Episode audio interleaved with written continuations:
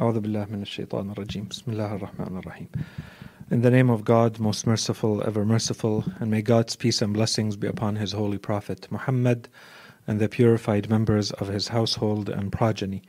Allahumma salli ala Muhammad wa ali Muhammad wa ajil farajahum. Brothers, sisters, respected viewers, Assalamu alaikum wa rahmatullahi wa barakatuh.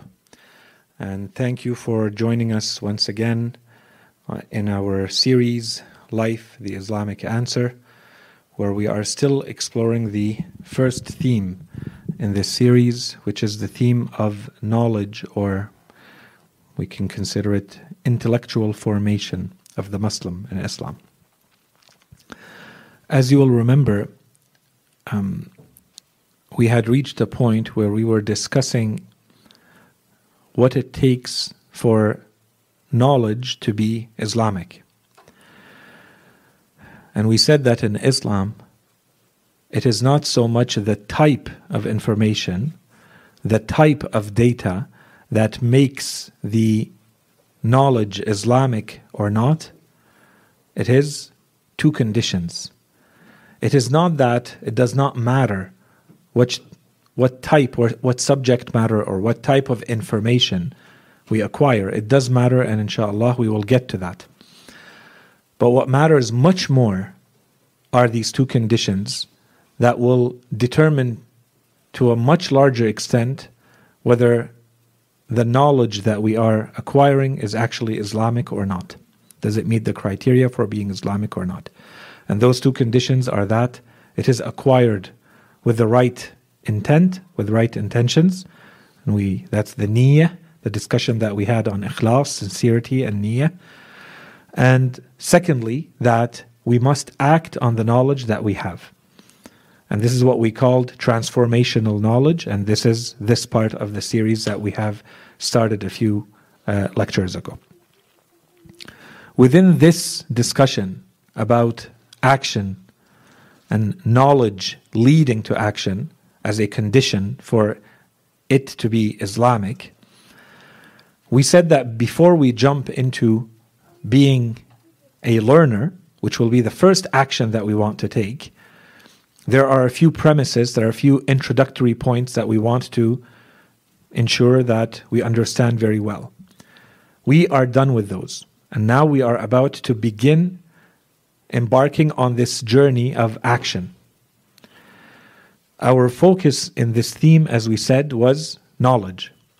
And there's a reason why we began speaking about Islam from knowledge. The first action, the first step we want to take, the first concrete action a Muslim takes is to become a learner. And now we are now at the stage of discussing, exploring, studying what it means to be a learner in Islam. The last time we met, we began talking about one of the reasons why we must seek knowledge. So, in other words, why we must become learners. But we didn't call it that. We were answering another question. But so that we don't repeat anything that we said there, our entire discussion about the necessity of acquiring knowledge before we act. That means that the necessity of becoming a learner, of seeking knowledge, is ingrained is structurally part of action in Islam. Before I act, I must have secured the knowledge to act appropriately. Okay, and we looked at it from different angles. In itself, this is a command, this is a teaching in our religion. And on the negative side, the negative way of presenting it is we also saw the issues of not doing so. And we saw the different images that our religion uses. Some of the teachings, you know, the donkey of the mill, for instance, that we talked about. Or we saw, for instance, how someone who acts without knowledge, without understanding their religion, they are probably being more counterproductive. They are destroying more than they are building. They are like the person who is traveling to a destination, but they're walking away from the road and so they it will only lead to further and further misguidance and so on and so forth these were the images that we saw all of that in conclusion to say before i act I need to know what I'm doing. I need to acquire the knowledge so that I'm acting appropriately. So, this is where we stopped the last time, and inshallah, today we continue where we left off from that point on. So, today we want to continue by starting officially talking about the importance or the necessity of being a learner in Islam.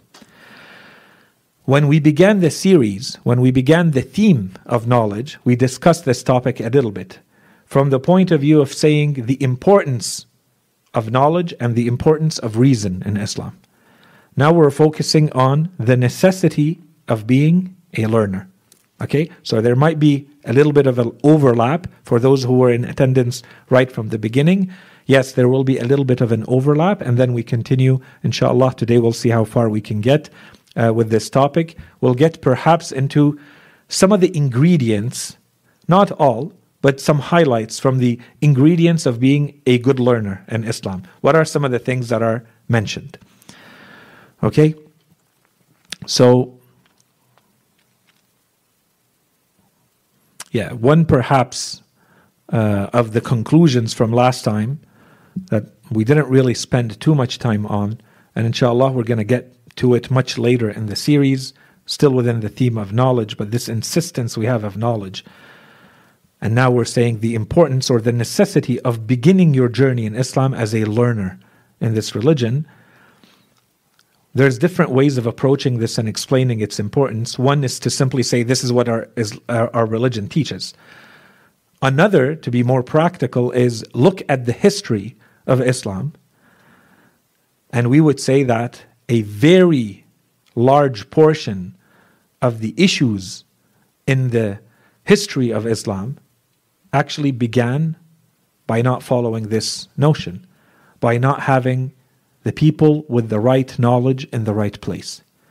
And you have people either with no knowledge or with superficial knowledge who were hailed into positions that they were not worthy of, suddenly becoming leaders and leading people we consider it astray, away from the true teachings of Islam. And in many, many ways, in today's world, this is the same problem that perpetuates itself. Those who have knowledge, they're kind of nowhere to be seen on the landscape.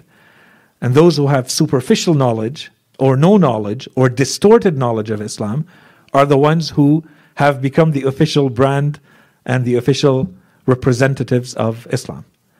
Okay, and so we are really trying to go to the core of a lot of issues. Individually, yes, we are trying to, as we said, rewire ourselves as Islam would want us to.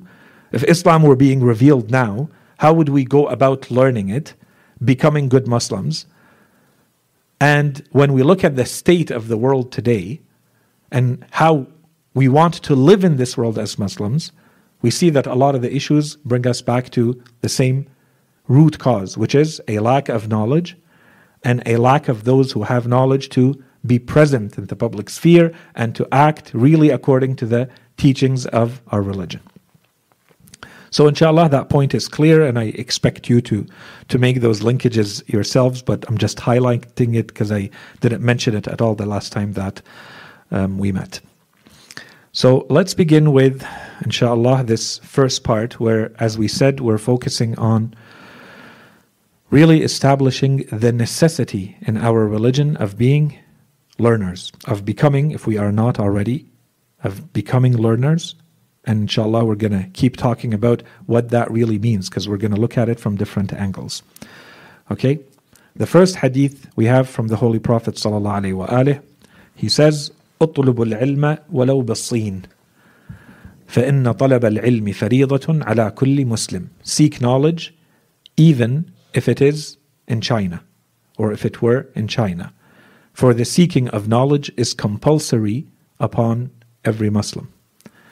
So, of course, you have to put yourself, whenever you read one of these traditions or hear about them, you have to put yourself in the skin and the shoes of what was happening at that time. When the Holy Prophet is talking about China 14 centuries ago, he's not really talking about China. He is basically saying this is how far you have to be willing to go to acquire knowledge, right? And so, if we were to use today's standards, of course, we would not be talking about China. The image and the metaphor that the Holy Prophet is using has to be clear in that sense. The second point, I think, related to this hadith, and I think it's very important, the Holy Prophet is not putting any boundaries here, he's not putting any limitations. He's saying, seek knowledge, no matter, basically, no matter where it is, go seek it.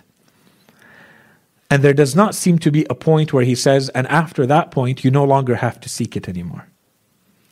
And this may be something that is sometimes tough for some of us to hear. We may think, okay, I have enough knowledge. This is enough. This is all I need. I have the minimum that I require, and I can move on to other things. If we really understand, and we're going to go through a number of these ahadith today, we're really trying to establish this importance of becoming a seeker of knowledge. This becomes our nature. This becomes our general attitude that I am always seeking knowledge. There's no end to this. And I will add, inshallah, when we get to, when we talk about the one who carries the knowledge, the alim, as we will have in the, in the traditions and the narrations, the scholar, you would expect the scholar to be the one who now has the knowledge and he's sharing it. Okay, but this person is also seeking knowledge. This journey does not end for them. Okay? And this is very clearly established in our religion. So that's the second point. I think the third very important point, and hopefully this is not new to anyone who is in our religion, is that this is one of the traditions or one of the narrations that clearly establish the universality of seeking knowledge in Islam. Here, the Holy Prophet is not saying, when you are young, seek knowledge, but don't when you are old. Or when you are wealthy enough, but not when you are poor. Or when you are healthy, but not sick. Or if you're a man, but not a woman. And so on and so forth. He says, utlubul ilm in general. If you are a Muslim, this is going to be a command that applies to you. Seek knowledge. There's no limitation here. Okay? The only limitations are the other teachings in Islam. Do you have other duties that have to take priority? Are you responsible for a family and you have, you know, children that need you to go work and make money so that you can feed them? Yes, that's a duty that's going to trump at that very moment seeking knowledge. Okay? Of course, those kinds of duties are going to trump. You have to balance and you have to see what works when. Everything has to be appropriately judged. But generally speaking, in our religion, the duty to seek knowledge does not end, it's universal. Okay? So, inshallah, this point is clear. And I think simply saying you are a follower, and that's hopefully where we're headed, that will be the conclusion of this part, is that we have to be able to say if you are a follower of this religion, then you are a seeker of knowledge. If you are a follower of Muhammad, you are a seeker of knowledge. That's the conclusion we want to reach. And this is exactly what we see from these types of ahadith, very clearly from the Holy Prophet. He's saying, seek knowledge, okay, with all of the other details around it, but the bottom line is seek knowledge. From Imam al-Rida alayhi salam, the next hadith, الرضا عن آبائه عليه السلام عن أمير المؤمنين قال سمعت رسول الله يقول So Imam al-Rida is reporting from Imam Ali alayhi salam who's reporting from the Holy Prophet يقول طلب العلم فريضة على كل مسلم ومسلمة So in case the previous hadith had some ambiguity around it, this hadith is much clearer. The seeking of knowledge is incumbent, is obligatory upon every Muslim, male and female. على كل مسلم مسلم ومسلمة. Then he adds, فَاطْلُبُوا الْعِلْمَ مِنْ مَضَانِّهِ وَاقْتَبِسُوهُ مِنْ أَهْلِهِ so this is part of a longer tradition, but this is the part that is relevant to us.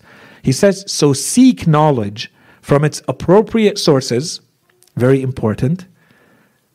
And so if the source happens to be in China, as we saw in the other hadith, go seek it there. You have to find a way to get to that knowledge that you need.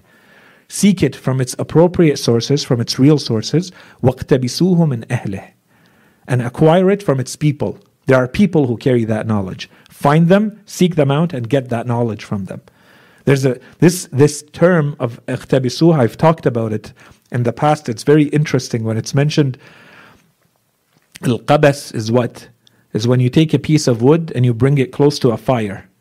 You can't take the fire. but you can take a part of it with the piece of wood that you're carrying, the branch that you're carrying, for instance. This is a qabas. Okay, you can't find the exact same terminology. You extract something, but the main source remains in place.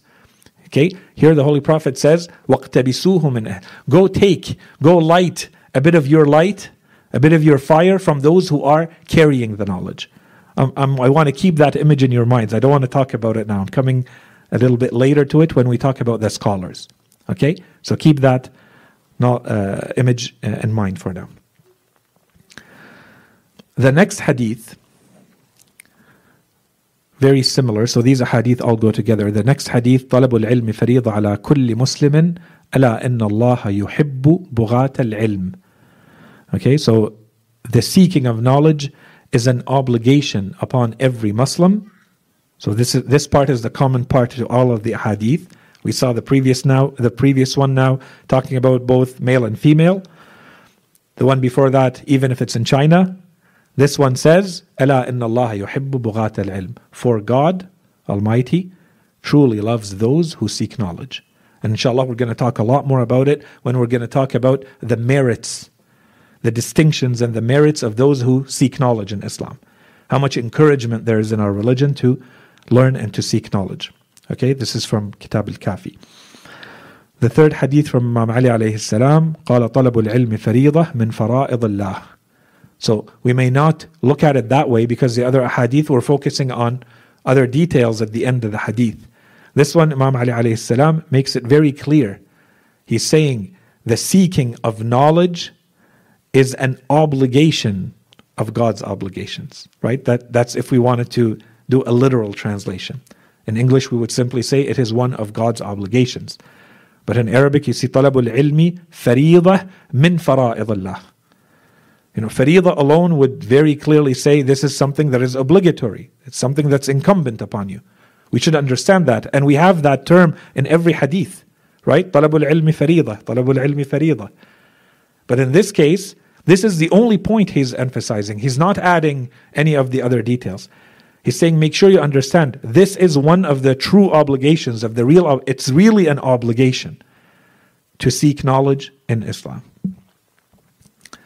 The last hadith from Imam al-Sadiq alayhi salam, he says, طلب العلم فريضة في كل حال.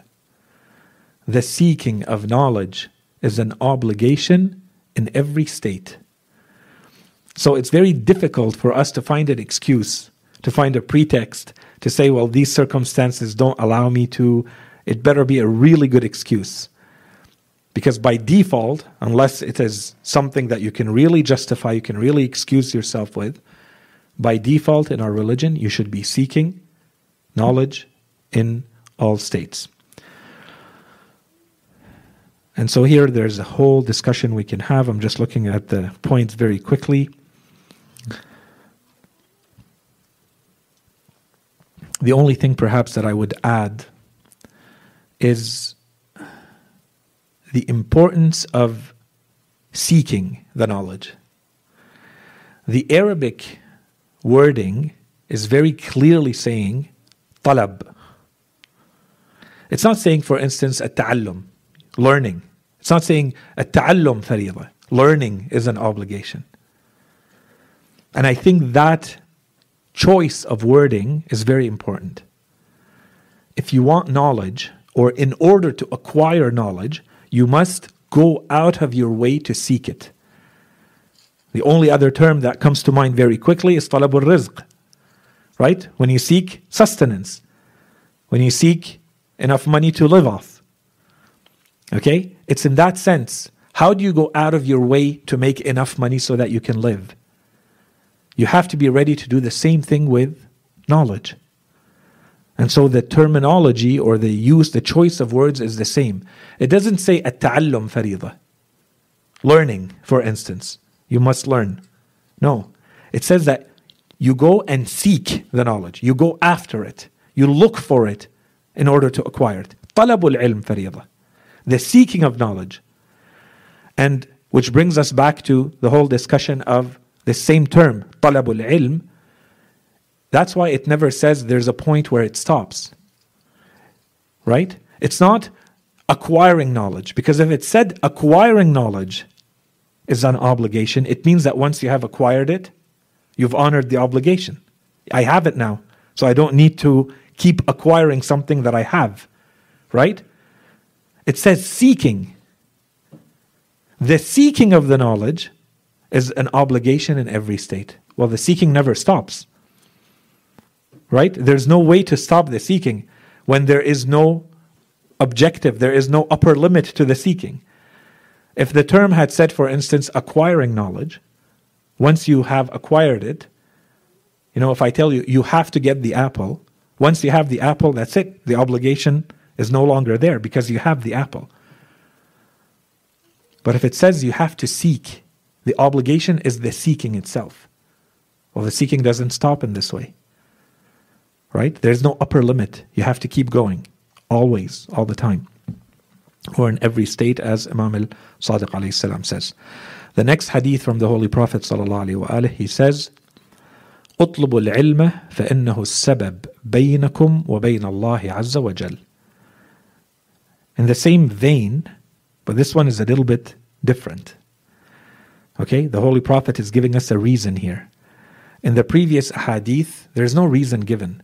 It just says in this religion, one of the teachings, one of the obligations once you enter this religion is that you have to constantly seek knowledge. In every state, no matter who you are, male or female, every hadith. In this hadith, the Holy Prophet says, Seek knowledge, for it is the means between you and God Almighty. This is the bridge. This is a channel. You have to create a channel between you and God. The channel that you create is your knowledge. You have to have a connection with God. That connection is your knowledge. Yes. Yeah, so in Arabic it is اطلبوا العلم فإنه السبب بينكم وبين الله عز وجل. Seek knowledge, for it is the means between you and God Almighty. Okay? There's a means. There's a bridge, there's a tunnel, there's a channel, call it whatever you want, to connect. What is that made of? It's made of your own knowledge. The more you have, the better the connection with Allah subhanahu wa ta'ala. And that's it. There's nothing else to say here. In other words, the Holy Prophet saying, this is the reason why you exist. The reason why you exist is to create that link with Allah. And the Holy Prophet says, you do that by acquiring knowledge. The better quality of the knowledge, and we said what the two conditions are that make it better quality, right? Better intention and make it into action. Don't stop at the theory. Don't just compile and uh, assimilate and learn information. It has to translate into action. Do it with the right intention and make it into action. You've made it Islamic. The more you do that, the more that bridge, that connection is. And the better your relationship with Allah subhanahu wa ta'ala, which is the whole point of your existence. So with this hadith, there's nothing else to say beyond. If we wanted to stop, this is enough to spend a lot of time on, just to reflect on and see what does this mean for us, for our lives, and so on and so forth. Okay, but we're going to continue. So for these next ahadith, and some of them we've discussed in the past, but I'm bringing them back, and some of them are new. My question to you guys is if Ahlul Bayt alayhim salam, the Holy Prophet and Ahlul Bayt wanted to, to really highlight how important it is to seek knowledge. Could they have said anything more than what we find in these ahadith? What else could they have said to make you realize, to make me realize how important it is? Okay?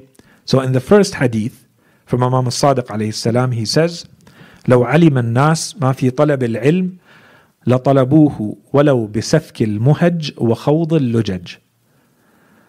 Okay, so if people knew the merits of seeking knowledge, if they understood the distinctions that come with being a seeker of knowledge, they would seek it even if they had to give away their souls and ride the oceans. Okay, we've we've gone through very similar hadith to these in the past. You remember al-muhjah, literally in Arabic, is the dark blood inside the heart.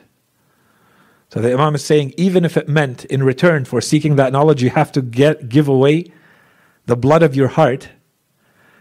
and, and so this is where we see this is a metaphor, or ride the waves of the oceans, which at that time was something dangerous. You're putting your life at risk.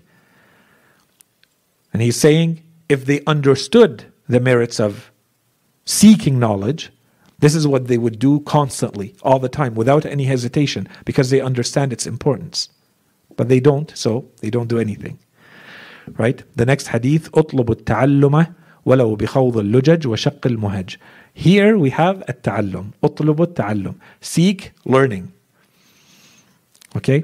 Seek learning if it means, even if it means that you must ride the oceans and give away the souls.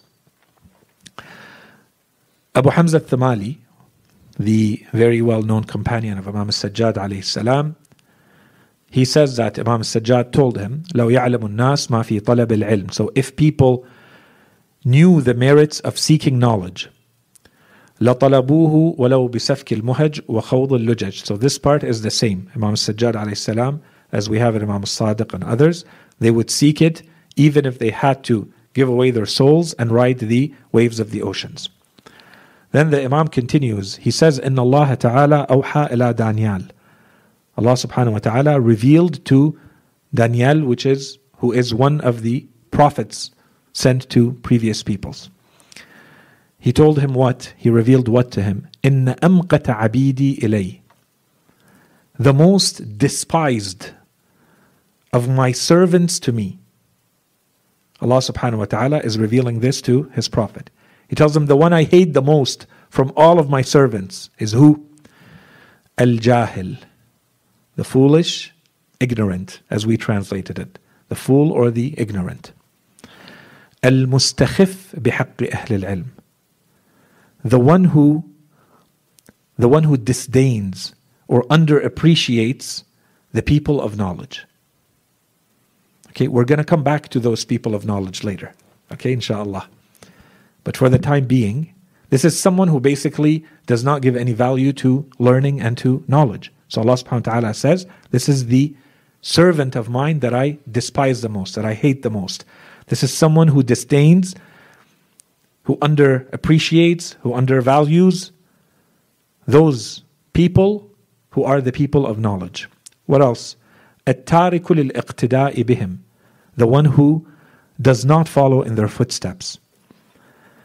وأن وأن أحب عبادي عندي and the one from amongst my servants who is the most beloved to me التقي the pious brings us always back to the topic of piety or safeguarding or being always mindful of Allah subhanahu wa ta'ala is the one who is pious الطالب للثواب الجزيل the one who seeks the great rewards اللازم للعلماء the one who clings to the scholars. التابع للحكماء or in one version للحلماء so the one who follows in the footsteps of those who are forbearing or those who are wise depending on the version القابل عن الحكماء and who accepts from those who are wise okay so we have a few descriptions here but all of them amount to the same thing Allah subhanahu wa ta'ala is recognizing Allah subhanahu wa ta'ala is praising openly stating that from amongst all of his servants, from amongst all of his creatures, the one that he loves the most is the one who seeks knowledge, who seeks the scholars, and who follows in their footsteps, and who is pious. That's the intention. And the one he despises, the one he hates the most, is the one who does the opposite, who goes in the other direction. He undervalues, underappreciates knowledge and the people of knowledge. Okay? So, who is the greatest instance of the people of knowledge, of course, the messengers and the prophets and so on and so forth. The next hadith from Imam Sadiq alayhi salam.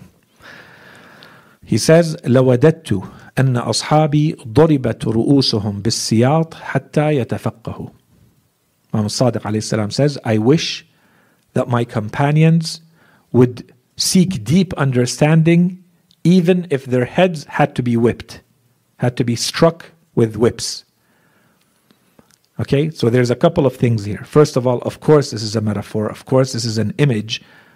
Again, a very strong image, I think, a very harsh and strong image. But I would say, all of us here for sure, we all claim, or at least want to be, the followers specifically of this Imam. We claim to be Ja'fariyah. We claim to be the followers of Imam Sadiq. This is one of his narrations. There are tens of these narrations from Imam Sadiq. We saw a few already, and there are many others. All of them in the same vein. All of them telling his followers, his companions, if you want to be associated to me, if you want to be one of my followers, then seek knowledge. And in this case, the Imam is not just saying it that way. He's saying, I wish your heads would be stuck with whips. Right? If that's what has to happen for you to seek knowledge, then that's what should happen. So long as at the end you are seeking knowledge and acquiring the knowledge. If you want to be my followers. If not, then you can leave. One day, inshallah, I, I, I spoke a little bit about it in the past. And I wasn't planning to talk about it now, but the image came to mind.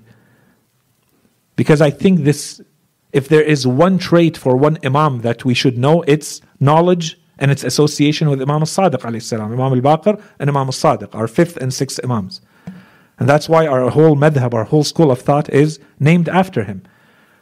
The majority of our knowledge has come to us from him.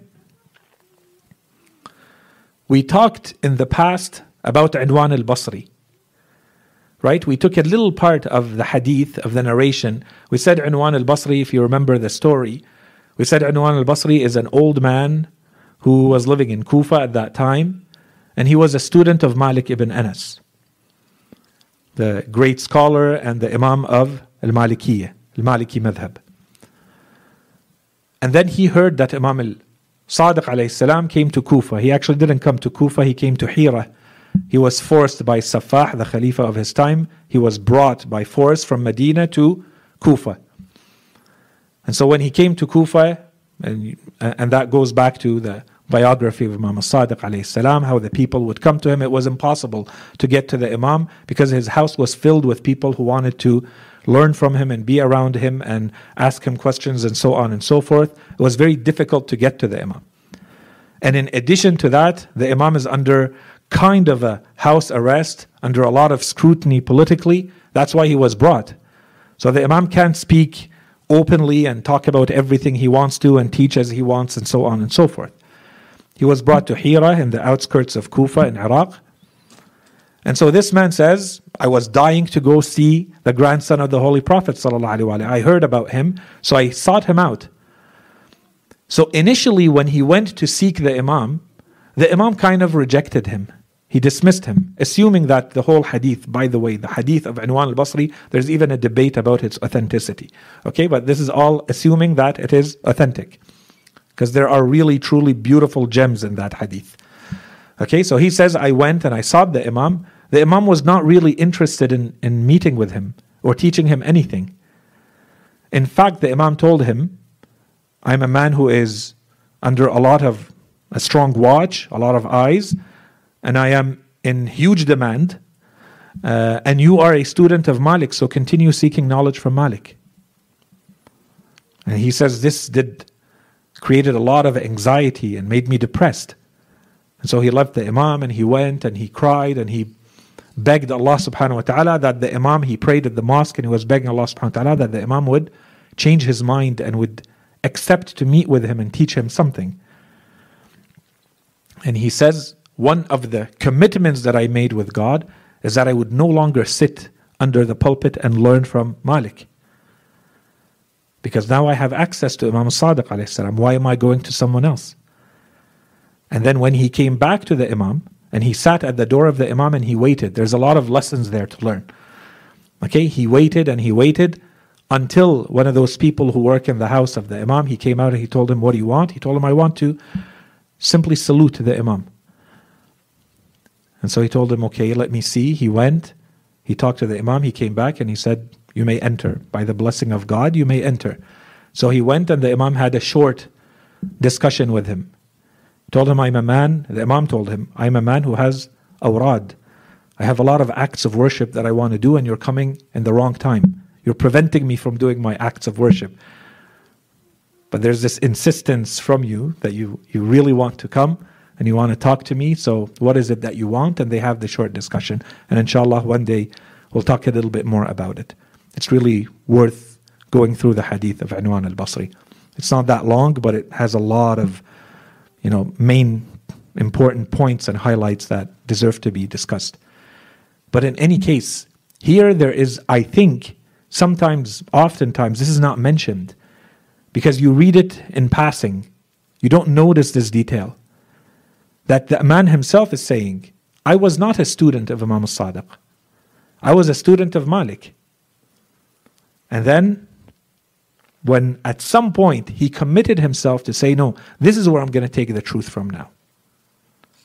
I know this is where the truth is, so why am I still seeking the truth elsewhere? And the Imam accepted him now, because the first time he met with him, he told him, Go continue taking your knowledge from someone else. Don't you consider that person the source of knowledge? Why are you coming to me?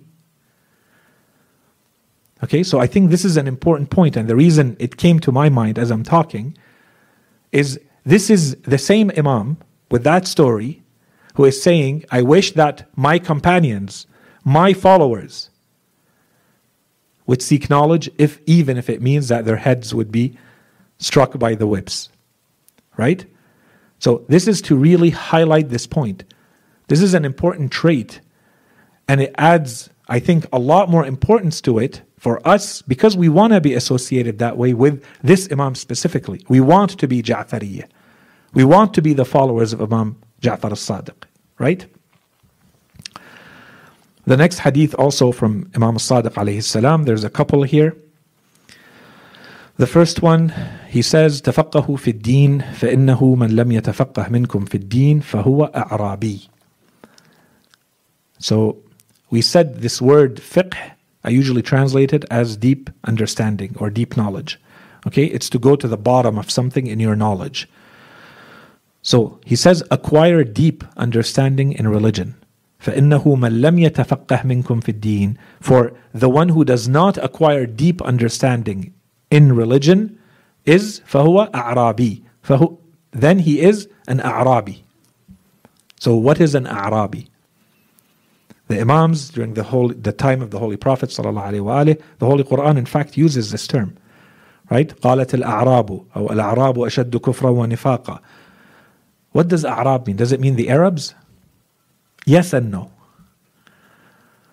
It doesn't mean the Arabs as a race or an ethnicity. It means the people who dwell in the deserts, away from the cities, away from civilization, the nomads, who have no access to knowledge. So they stay in a state of ignorance. And the issue is not that you don't know, the issue is that those people refuse reject to learn. When the knowledge would be sent to them, the Holy Prophet would send them Messives would send them letters and would send them some of his companions to go and teach them, and he would go to them in many different cases. Okay? So, generally speaking, there's a huge difference in our religion when it talks about Arab is different. They're the people who speak a certain language, a certain tongue, as the Quran says. Bilisanin Arabiyan. very different. So, Arabi here, even in this verse, it's not Arab. Arab are those who dwell in the deserts the nomads of the deserts, and they are usually not praised. They're not mentioned with any praise in the Holy Quran. They're people who reject knowledge, who want to live as the Arabs used to live, and that's the common point. That's why I said yes and no.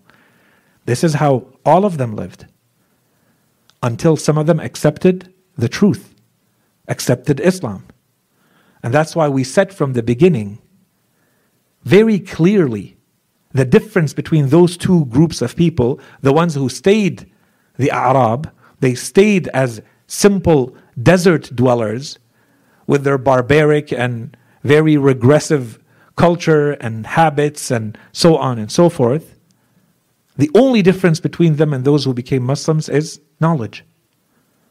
And that's why we said from day one Islam equals a knowledge revolution. The Holy Prophet took people and gave them knowledge. Those who accepted it became Muslims. Today, it has to be the same thing. the one who wants to be a true Muslim, to live Islamically, has to accept the knowledge revolution. Islam starts from knowledge, and knowledge becomes action. If this is not happening, there's something broken in the chain. This, this is not full Islam. Okay, so inshallah, this point is clear. So to go back to the hadith, that's why in the hadith, the Imam says, for the one who does not acquire the deep understanding of religion is an Arabi. And they know, the people listening to the Imam, they know the Quran. This is our sixth Imam. This is 150 years or more after the revelation. Right? So when the Imam says this person is an Arabi, the people listening to the Imam know he's talking about the desert dwellers who reject truth and who reject knowledge and who rejected Islam. Okay? إن الله يقول في كتابه and then he recited the last one of the last verses of Surah At-Tawbah. Okay? In Surah At-Tawbah, there is a verse, extremely important verse. Perhaps one day we can spend a bit of time on it.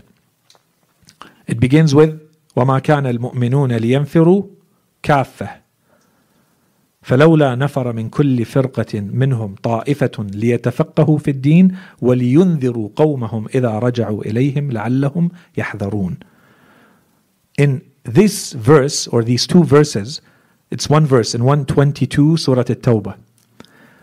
Allah subhanahu wa ta'ala says, if were it not for the believers, or it is not for the believers, it is not becoming, it does not work for all the believers to go forth. Go forth where? To leave their lives, basically, and go learn religion. So then what? This is the Quran telling them. So the Quran says, so, should why should not a party from each group go forth and gain understanding in religion and then come back to warn their people with the knowledge that they gained so that they may all become aware. So the Holy Quran is saying it is not possible for all the believers to come and become experts and scholars in religion, to acquire the deep understanding in religion it's not realistic. And inshallah, we're going to talk a lot more about that later when we're going to talk about the community. It's not realistic that everybody becomes a specialist with a deep understanding in every aspect of religion. That takes dedication, it takes effort, it takes a long time, and so on and so forth.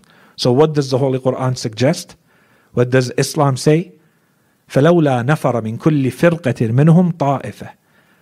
So, why not from amongst every large group, a few of them leave, they go forth, nafara, they go forth. Why? لِيَتَفَقَّهُ فِي الدِّينِ So that they may seek the deep understanding in religion, so that they do what? So that they may go back to their people and they all become aware or warned. لَعَلَّهُمْ يَحْذَرُونَ So that they all understand religion and they understand its teachings and so on and so forth. So the Imam quoted this verse. He said, تفقهوا في الدين, so acquire deep understanding in religion. فإنه من لم يتفقه, for the, for the ones who do not acquire deep understanding of religion are going to become or are going to be considered al-a'rab. They're going to be, he, he will be or she will be an a'rabi. Just like the people who rejected knowledge and who rejected Islam and continued to live away in the deserts. To live away in the desert alone is not the issue. The issue is you reject to learn the knowledge. You don't want to learn. Right? That's a ta'arrub. We have a huge topic in fiqh, a ta'arrub ba'da al-hijrah. Is it okay to be disconnected entirely from the source of religion? Okay, that's a big fiqhi topic.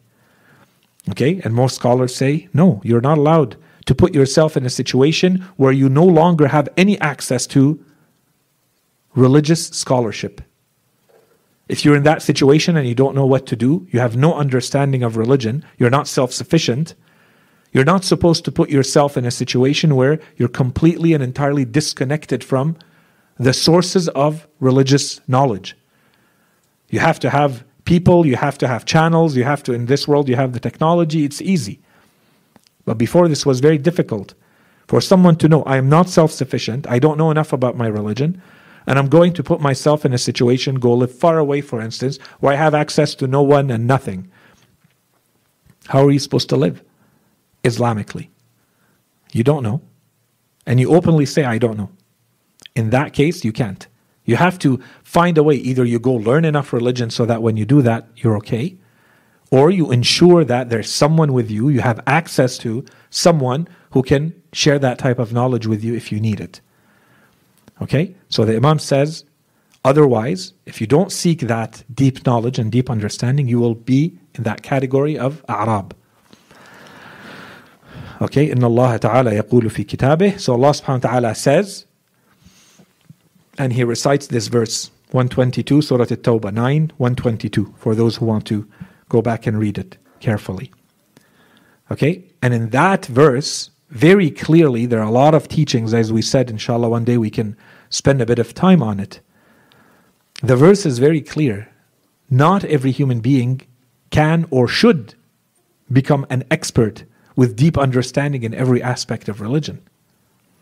It's not realistic to expect a community where you need people who are engineers and doctors and people who are specialists in all sorts of areas, and no one has any other specialty but religion. Right? So that's a whole topic too. Inshallah, we're going to talk about it a little bit later when we get to talking about the community. But all that said, the Holy Quran is saying, but this is this does not mean that no one learns. It is incumbent upon that community, it's obligatory upon that group that at least a few of them are sent to learn the religion and come back to guide their people, to teach their people. Right? So, this is where you see the yes, there is an obligation to learn, there's an obligation to teach, and this at the end of the day creates a well functioning community where you have all the other types of expertise required, but you also have the religious one there. With a respect, with an acceptance of all of these types of expertise. And this is, of course, not going to be a stable structure for a community. That community at that time is going to be different 14 centuries ago than what we would need today. We have to sit and think what is it that we need for a well functioning community? The only component that we know for sure, based on this verse, is we, we know for a fact that within the community there has to be enough of an expertise in religion to guide religiously, to warn religiously, as the verse says. So we have to secure that part. The rest, we have to think about it. Usually, human beings have enough knowledge and enough experience in life to be able to figure that part out. It doesn't need to be spelled out, spelled out religiously to us. But that component, the religion makes very clear. Make sure that you have enough expertise in your religion to keep things going. Okay? The next, ver- the next um, tradition or hadith also from Imam Sadiq alayhi salam, very related to this one. He says, عليكم بالتفقه في دين الله. Be of those who acquire a deep understanding of God's religion. ولا تكونوا أعرابا. And do not become أعراب. We explained who أعراب are. فإنه من لم يتفقه في دين الله. So this one is a much harsher tone. For the one who does not acquire a deep understanding in God's religion, لم ينظر الله إليه يوم القيامة. God will not look at him on the day of judgment. ولم يزكي له عملا. And Allah subhanahu wa ta'ala will not praise, which means He will not accept any of His deeds on the afterlife. Okay, if you have a chance to seek knowledge, seek knowledge. Okay, the question that I would have here, and I think this is a a logical break, so I'm probably going to stop here. Maybe we finish with this question, rhetorical question. We have to think about the Holy Quran is not telling us in detail what the standard is. It doesn't say you have to learn A, B, and C, and D. It says in every community there, have, there has to be enough people to allow that community to become self sufficient religiously. And to be a well functioning community. Because you have to have the other types of expertise. Otherwise, the Quran would have said, everyone go and learn and become an expert in religion. That's not what it's saying. Everyone has to have a minimum understanding of religion. And in a community, there has to be an expert or a source of expertise that secures for that community, generally speaking, its source of knowledge religiously. So the question becomes is the standard that we accept or we accepted for ourselves, let's say 14 centuries ago, is it going to be the same at that time as it is today? It's a rhetorical question. We need to think about it. We need to think about it individually. What does that mean? And we need to think about it as communities. What does that mean? How do we structure our communities in the best way? So that we have well functioning communities. How do we ensure that we are self sufficient when it comes to our expertise and our knowledge in general? So we need to have a little bit of everything so that we are well functioning communities, and make sure that we have enough religious expertise, the one that the Quran is talking about here, the deep understanding of religion. Right? So, there is a question of standards. The standard for a community, let's say that was acceptable 300 years ago, would it work for today? Or has the world changed? Does the standard that we had 50 years ago, does it work for today? Does the standard for living as a community, let's say today, I don't know, in Morocco or Algeria or Turkey, is it going to be the same as a community living in Canada, for instance? Or is it going to be different? Okay, so I think this is where the discussion has to happen. This is where the thinking has to happen being strategic, being well thought out as a community. What do we do as a community? And maybe what we need to do here is going to be different than what they need to do in another city or in another country or in another time. Maybe our reality is different. Maybe our challenges are different. Right? And so this is where I think these types of hadith combined with, of course, I'm avoiding, I don't know if you guys notice how much I avoid the verses of the Quran I, I sprinkle them here and there because I think they're so rich and they always require a very lengthy discussion. And we usually don't have time. I already exceeded the time for today, so I'm stopping. Okay, but the verses of the Quran combined with the many, many narrations that are much clearer and simpler and easier to understand, they require a lot less commentary. All of these are, I think, pointing in that direction. There is a an individual component I have to think for myself. When I read this verse, 122 from Surah At-Tawbah, chapter 9, when I read that verse, where do I find myself in that verse? Which group am I in? Am I the Arab, just completely cut out from religion, with no access to real sources of knowledge? Am I in the general community who is happy to send another group forth to go learn and come back? Or am I the group that is being sent?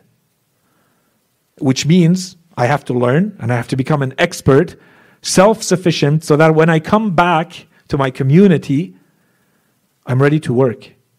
I'm ready to share the knowledge. I'm ready to pick up the duties, the responsibilities that come with it. As the Quran says, They have to go back to their people.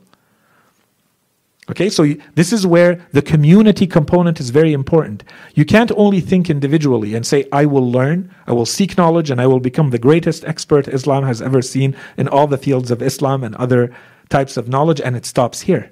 This is not what the verses of the Quran say. Knowledge is important, and you want to save yourself individually. There's a huge merit in that, and we're going to spend a long time on it. But there's certainly a huge drive to think collectively to understand your social duty, As part of a community, where do you fall? You have to know. You have to have some sort of plan. You have to think about it at some point. And then we need to think about the standards. What standards do we expect for our community? Individually, collectively, all of us together. What should this community look like? When do we say that this is a well functioning community? How much knowledge do we have? How much knowledge should we have? What's the gap? How many people are enough? The Quran just says a few. لولا نفر من كل فرقة منهم طائفة. A few. A few from every group. What is that? Is that one? 10? 50? What does it represent? Perhaps the Quran left it ambiguous because it depends. There's going to be communities that require a lot more. If the single, the individual standard is very high, you don't need that much and that many people to come back as experts because there's a lot less work to do. If the general individual standard is very low, the average of the individual is very low in a community, there's a lot more work to be done. And most likely, one or two or even 10 or 50 people are not going to be enough. You're going to need institutions, you're going to need organizations, you're going to need collective work, well thought out, well planned, planned out. Right? So I, I'm just throwing all of that out there for. I know there's a lot of discussion and we often talk about community. I think that the, the link is very clear between what we're discussing, where we're trying to go, and we said the whole purpose of this entire section. Yes, we started with becoming a learner because that's the first component in the equation, and we're going to need the teacher, and that's going to be a huge part of the equation too. But the end result is a well functioning community, a community of knowledge, where not everyone is an expert. That's not what the Holy Quran is talking about. But we can still call it a community of knowledge, a community that accepted the revolution that Islam came with. That everything we do has as its foundation knowledge. Okay, we move with knowledge. We are evidence based on knowledge.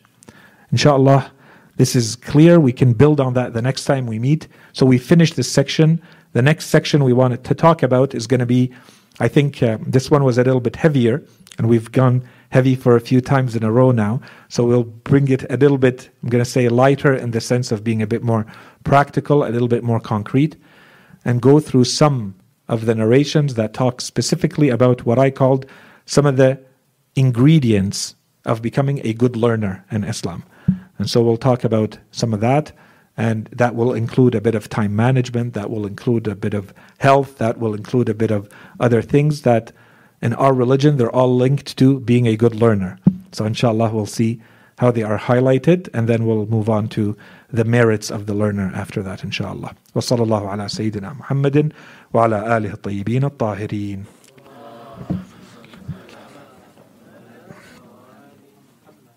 So happy to take a few minutes of questions, concerns, comments. Yeah, تفضلوا.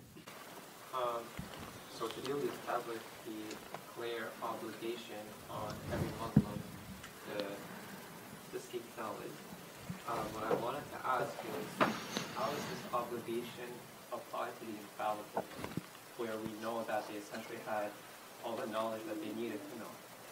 So were they essentially exempt from this, or are they known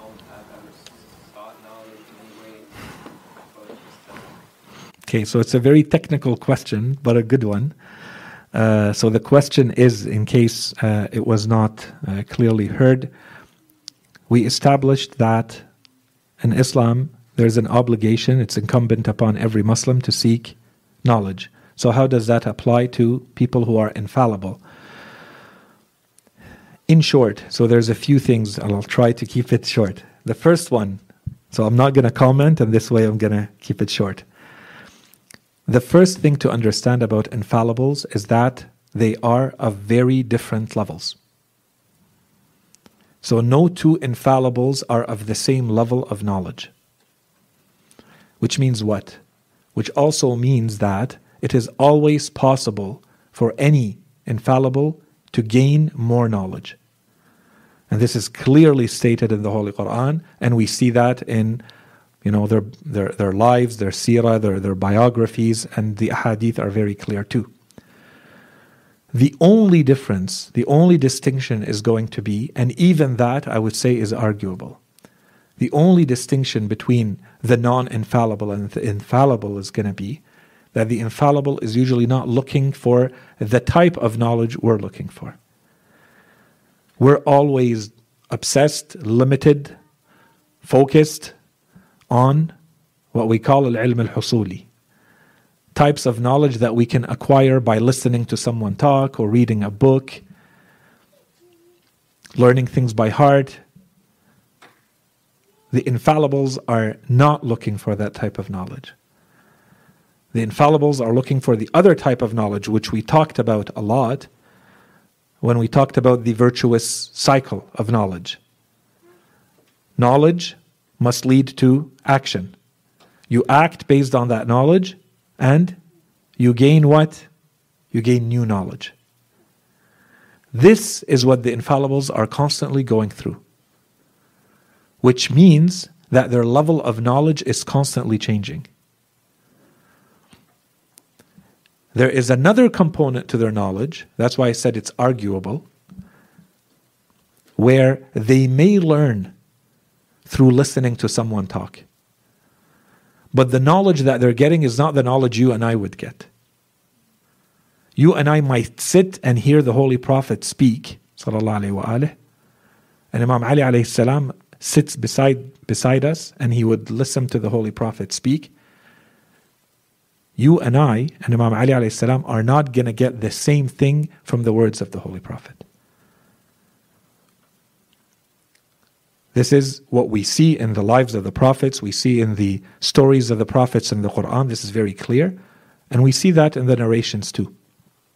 There are a lot of teaching and advice given from the Holy Prophet to Imam Ali alayhi salam. Not through the supernatural way, not through some metaphysical, you know, non natural way. The Holy Prophet would sit. I was going to go through some narrations today about that, where the Holy Prophet would sit alone with Imam Ali in a room and he would talk to him. And he would tell him, Listen to this and learn it. احفظ يا علي In حفظتها. If you learn this and you act on it, then your life will be a praised life. So this is where we say this is a difference. Imam Ali salam jumps on that occasion and he goes and he does. But what he's getting out of it is certainly much more than I can get. And he's prepared himself for that. Okay, we, we don't believe that any of the infallibles, I've talked about this in the past, if you take any of the infallibles and you remove the infallibility from them, let's say Allah subhanahu wa ta'ala had chosen not to make someone like Imam Ali alayhi salam an infallible? Would he just be a regular Joe, as they say? No. He would still be an exceptional human being. There is nothing normal about the infallibles. They would be exceptional by any human value, any human assessment, any human standard. And that's why we say Allah subhanahu wa ta'ala chooses them for infallibility, chooses them for that type of work. And anyone who understands, you spend a little bit of time seeing the variance that we find in human beings. I mean, look at the geniuses that we have in the world. Whether you look at it, you know, look at athletics, look at memory, look at physical strength, look at uh, psychological prowess and depth, and so on and so forth, emotional intelligence. No matter what category you look at, you will find truly exceptional people in the world. I think these are indications of what we would have if we had access to these, we could see, we could live with, witness these infallibles without minus the infallibility. If Allah subhanahu wa ta'ala had chosen not to make them infallibles, we would see these types of very exceptional traits. And that's why they are chosen for these divine missions. Okay? So the bottom line is there is a very big difference between the levels of knowledge of the infallibles. Two, the infallibles are constantly trying to get more knowledge. Three, the type of knowledge they're getting is not what we have called al-ilm. Okay, technically that's what the the term is. The type of knowledge that you simply get by, you know, learning, memorizing, hearing someone talk, reading a book. No. They are seeking, and that's what they get, what we called the transformational knowledge. Or the knowledge by presence, or the knowledge by experience. And you have glimpses of that when, for instance, Musa alayhi was supposed to meet with Al Khadr to learn from him. And that was the whole purpose of the meeting. هل أتبعك على أن تعلمني Will I follow you so that, or with the condition that, or for the purpose of you teaching me? That's the entire purpose. And it seems clear from the verses of the Quran that Musa alayhi salam almost had an appointment Allah subhanahu wa ta'ala had given him signs and told him where to go and what to do and at what time what would happen so that he would meet this person who has knowledge that Musa alayhi salam does not have or types of knowledge that Musa salam does not have. So, to come back to your question, what about the infallibles? The infallibles are constantly growing in knowledge. The difference is the type of knowledge they have and the type of knowledge we have. We are fixated on you know, the amount of data we learn and how we learn it. And that's why we spend so much time on the real, the real type of knowledge, which we said is the transformational. It's how it affects your soul. Or in Hadith Anwan al-Basri, because we talked about Anwan al-Basri when Imam al-Sadiq says, العلم نور يقذفه الله في قلب من يشاء من عباده ومن أحب من أحب من عباده. Knowledge is a light that Allah subhanahu wa ta'ala throws into the heart of those of His servants that He loves or He likes. This is what the infallibles are seeking. This is also what we should be seeking. And some of us may be. but our way of accessing that usually goes through the material means first. And usually we stay stuck there.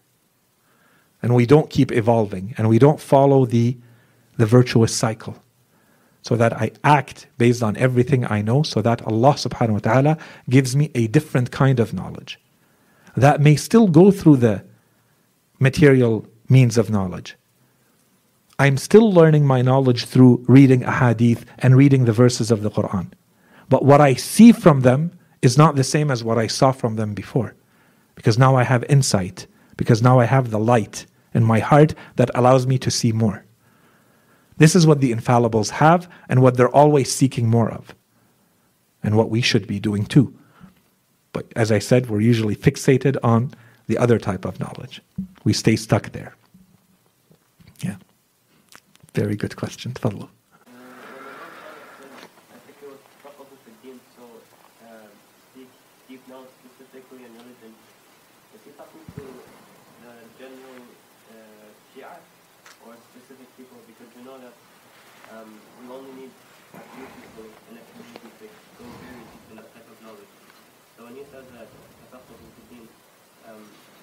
Talking about the, the minimum that everybody should, should be learning, or is he talking to only select people? So what Imam Sadiq alayhi salam says, tafaqahu fi din, is he talking about all of his followers or the specialists, let's say? The short answer is all of them. The difference is there has to be specialists, there has to be experts, but there has to be a minimum standard that everyone meets too. So the duty to learn, the duty to educate yourself, the duty to learn some fiqh, some deep understanding of knowledge, that's for everyone. There are no exceptions to this. If you don't, you're not able to worship. And then the next level is you're not able to protect yourself from what's happening in the world. Which God do you believe in? What religion do you believe in? Why? You have to be able to answer that. This is where I say the standard changes. Maybe when you live in an environment where you're not constantly bombarded by, you know, questions about the existence of God, and by nature you understand and you believe in God, and everything in your culture and in your surroundings leads you to believe in God, and there's no questioning about that, that does not really become a hot issue for you to spend more time on. You will not naturally have a tendency to have huge questions about that. But if you're in that kind of environment, I would say the standard changes dramatically. regardless of whether you want to be a specialist or not. How are you going to protect yourself just when you go to school or you go to work and you're asked two, three questions? Why are you fasting? Why do you pray? What if I question that? Why are you wearing the hijab? I don't think you should. It existed at that time. It doesn't work for today. It's not applicable. A, B, C, and D. Here's a book about it. Here's two documentaries I watched. And here's one more scholar who's questioning this and he's going on a world tour to talk about this. See, the, this is where I, I keep going back to what's the individual standard that we have to accept for ourselves. And this is going to be different for one person and another. We may live in the same community here, and there we will be exposed to some of the things that are common to both of us. But even within that, you're probably going to be exposed to things I'm not exposed to. Those are going to become very real. You need to deal with those. I don't need to. So you need to educate yourself quickly and acquire some fiqh about certain things that I may not need to. I have my own issues that I have to deal with and I have to go and learn about. Okay, so is the Imam talking to all of his followers? 100% he is. But from those followers, he also has the ones that he expects to become the specialists and the experts. And that's a whole other topic, but we see how the Imam actually did that. The only difference is the expert has to have as a base the minimum that they know about religion is much, much, much higher than the normal person. And if we look at how the Imam raised and took care of his followers, we see that there were pretty much no scholars in the time of Imam Sadiq who were experts in everything. So each one of the big experts became an expert in two or three fields. Some of them became much more known for theology, kalam, and debates about God, about imamah, about prophethood and religion, and so on and so forth. Others became much more expert in fiqh, Others became much more expert in Arabic language and grammar and uh, tafsir al Quran and so on and so forth. And they're very well known. You go back to the life of Imam al Baqir alayhi salam, Imam al Sadiq alayhi salam, Imam al Kadhim, they're very well known who these companions were and who they debated with. And Imam Sadiq established this himself. When they come, they would come to debate with him from far away. He would say, I won't debate you, so and so will debate you. And they insist, I want to debate with you. He says, if you beat him, you have beaten me. This is the confidence that the Imam pumps into his students, but he's prepared them. And he knows that they're capable of this. At some point, there was one of the companions of the Imam who would sit in the pulpit in the mosque of the Holy Prophet in Medina. And the Imam asked another one of his companions, not that there's anything wrong with this man, but the Imam asked another one of his companions, to go and sit on that pulpit, not that other, not the first companion. And when he was asked, he said, because so and so, when he flies, he flies low. And when the second one, when he flies, he flies so high no one can come close. So I want him to sit. He's going to represent me there. And we know that this is the one who we can put all of our confidence behind. Because at that pulpit, all of the other madahib sat too. Right? So you don't want to be just good or good enough. You want to be the best by far. So the Imam says, I want so and so to go sit and talk on the pulpit. Okay, so this kind of expertise, it did exist. The Imams basically taught us how to engineer that.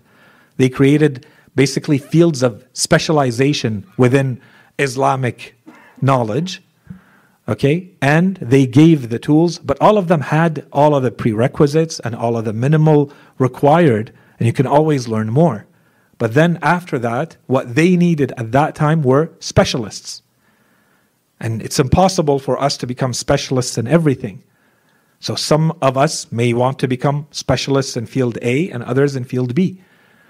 Okay, and of course, the one who's a specialist in field A is going to have a different level of knowledge right? So I'm trying to say, not only is the Imam saying that, yes, everyone has to acquire a minimal amount of knowledge, but we can expect the minimal amount of knowledge to be different from two people who are commoners.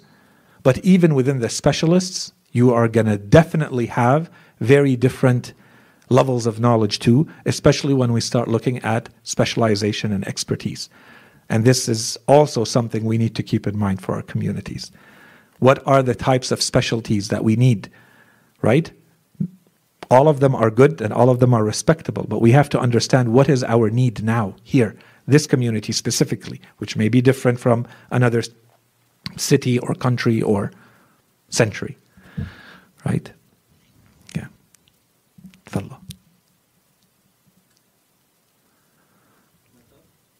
اكو سؤال؟ No? Let's say. Yeah. تفضل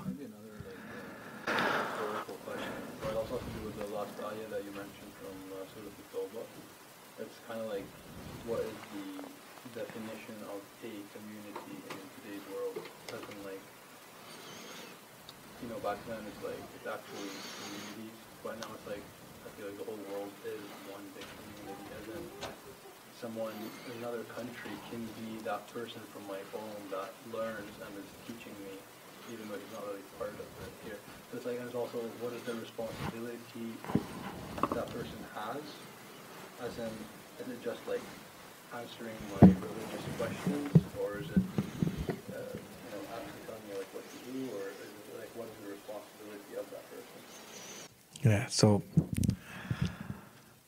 a question that deserves a lecture. Um, but the question is um, when we look at today's world, how do we really define a community uh, when it looks like the world is a much smaller place than it used to be and everyone is connected?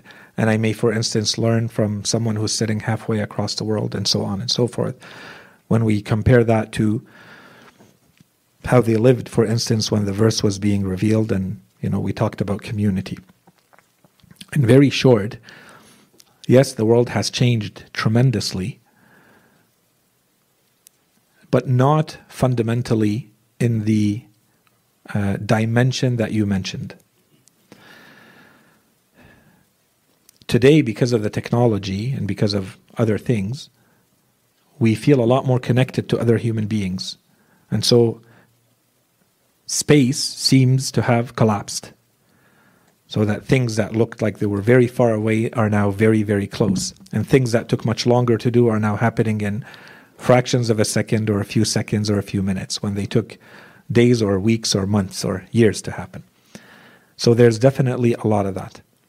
But when it comes to the notion of community, we introduced something in these lessons a little bit earlier when we talked about intentions. We said one of the best ways to define a community is through the intentions that we have. You share the intentions with other people, and this is going to create a community. And that's why we said you go back to the Holy Quran and you look at the notions of community. There's a notion that is not limited by space and time all of the prophets from Adam alayhi salam until the last one, Prophet Muhammad sallallahu alayhi wa alayhi, all of them are going to be one community. And the good people who follow the prophets throughout history and who will continue to follow the truth and the good until the end of history, all of those people are one community.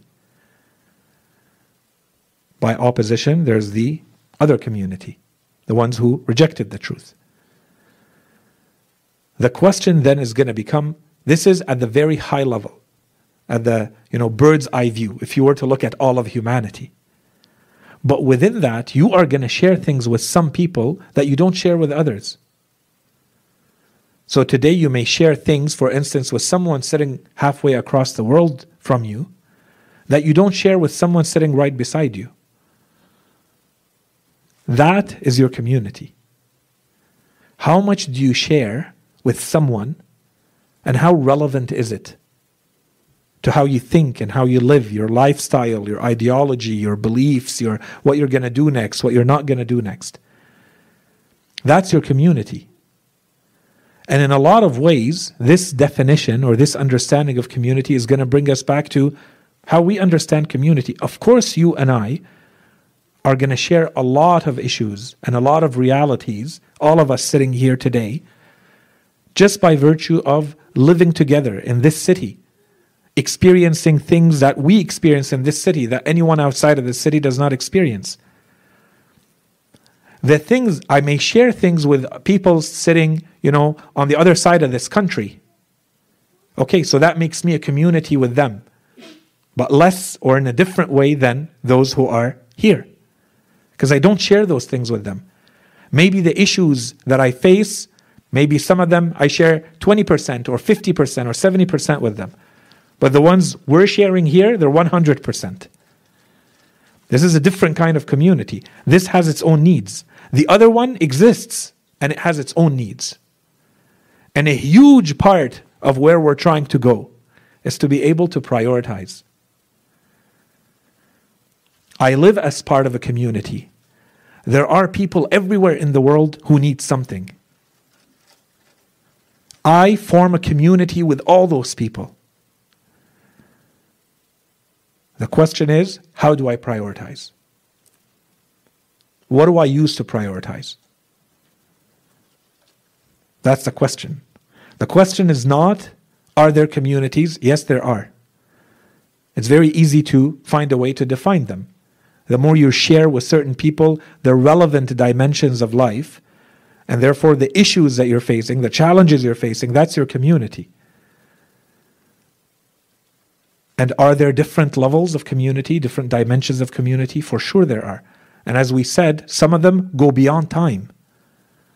You're sharing a community as you read in the ziyarah of Ashura or ziyarat Warith. When you do the ziyarah of Imam Hussein salam, you're telling him, I'm one community with you. And with those, I wish I was of those who were there with you. I'm one community with them. They are one community with me. Based on what? These, this is 13 centuries ago. Based on your intent. You are one community. You really believe that. So there are many different circles. In the past, I've talked about concentric circles of communities. And ultimately, we share a community with all of humanity. The question is how do you prioritize who you are? Where do you put your energy? Where do you invest your efforts? Based on which community? Where are the proximate needs to you? Where are the immediate needs to you? Where should you be putting your energy?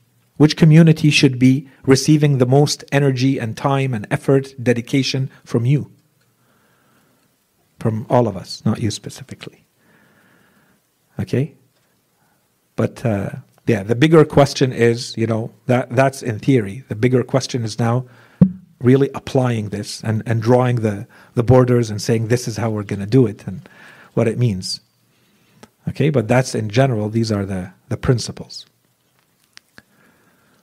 Yeah. Are there any questions on the sister side? No? We're good. Okay, so let's stop here. وصلى الله على سيدنا محمد وعلى آله الطيبين الطاهرين.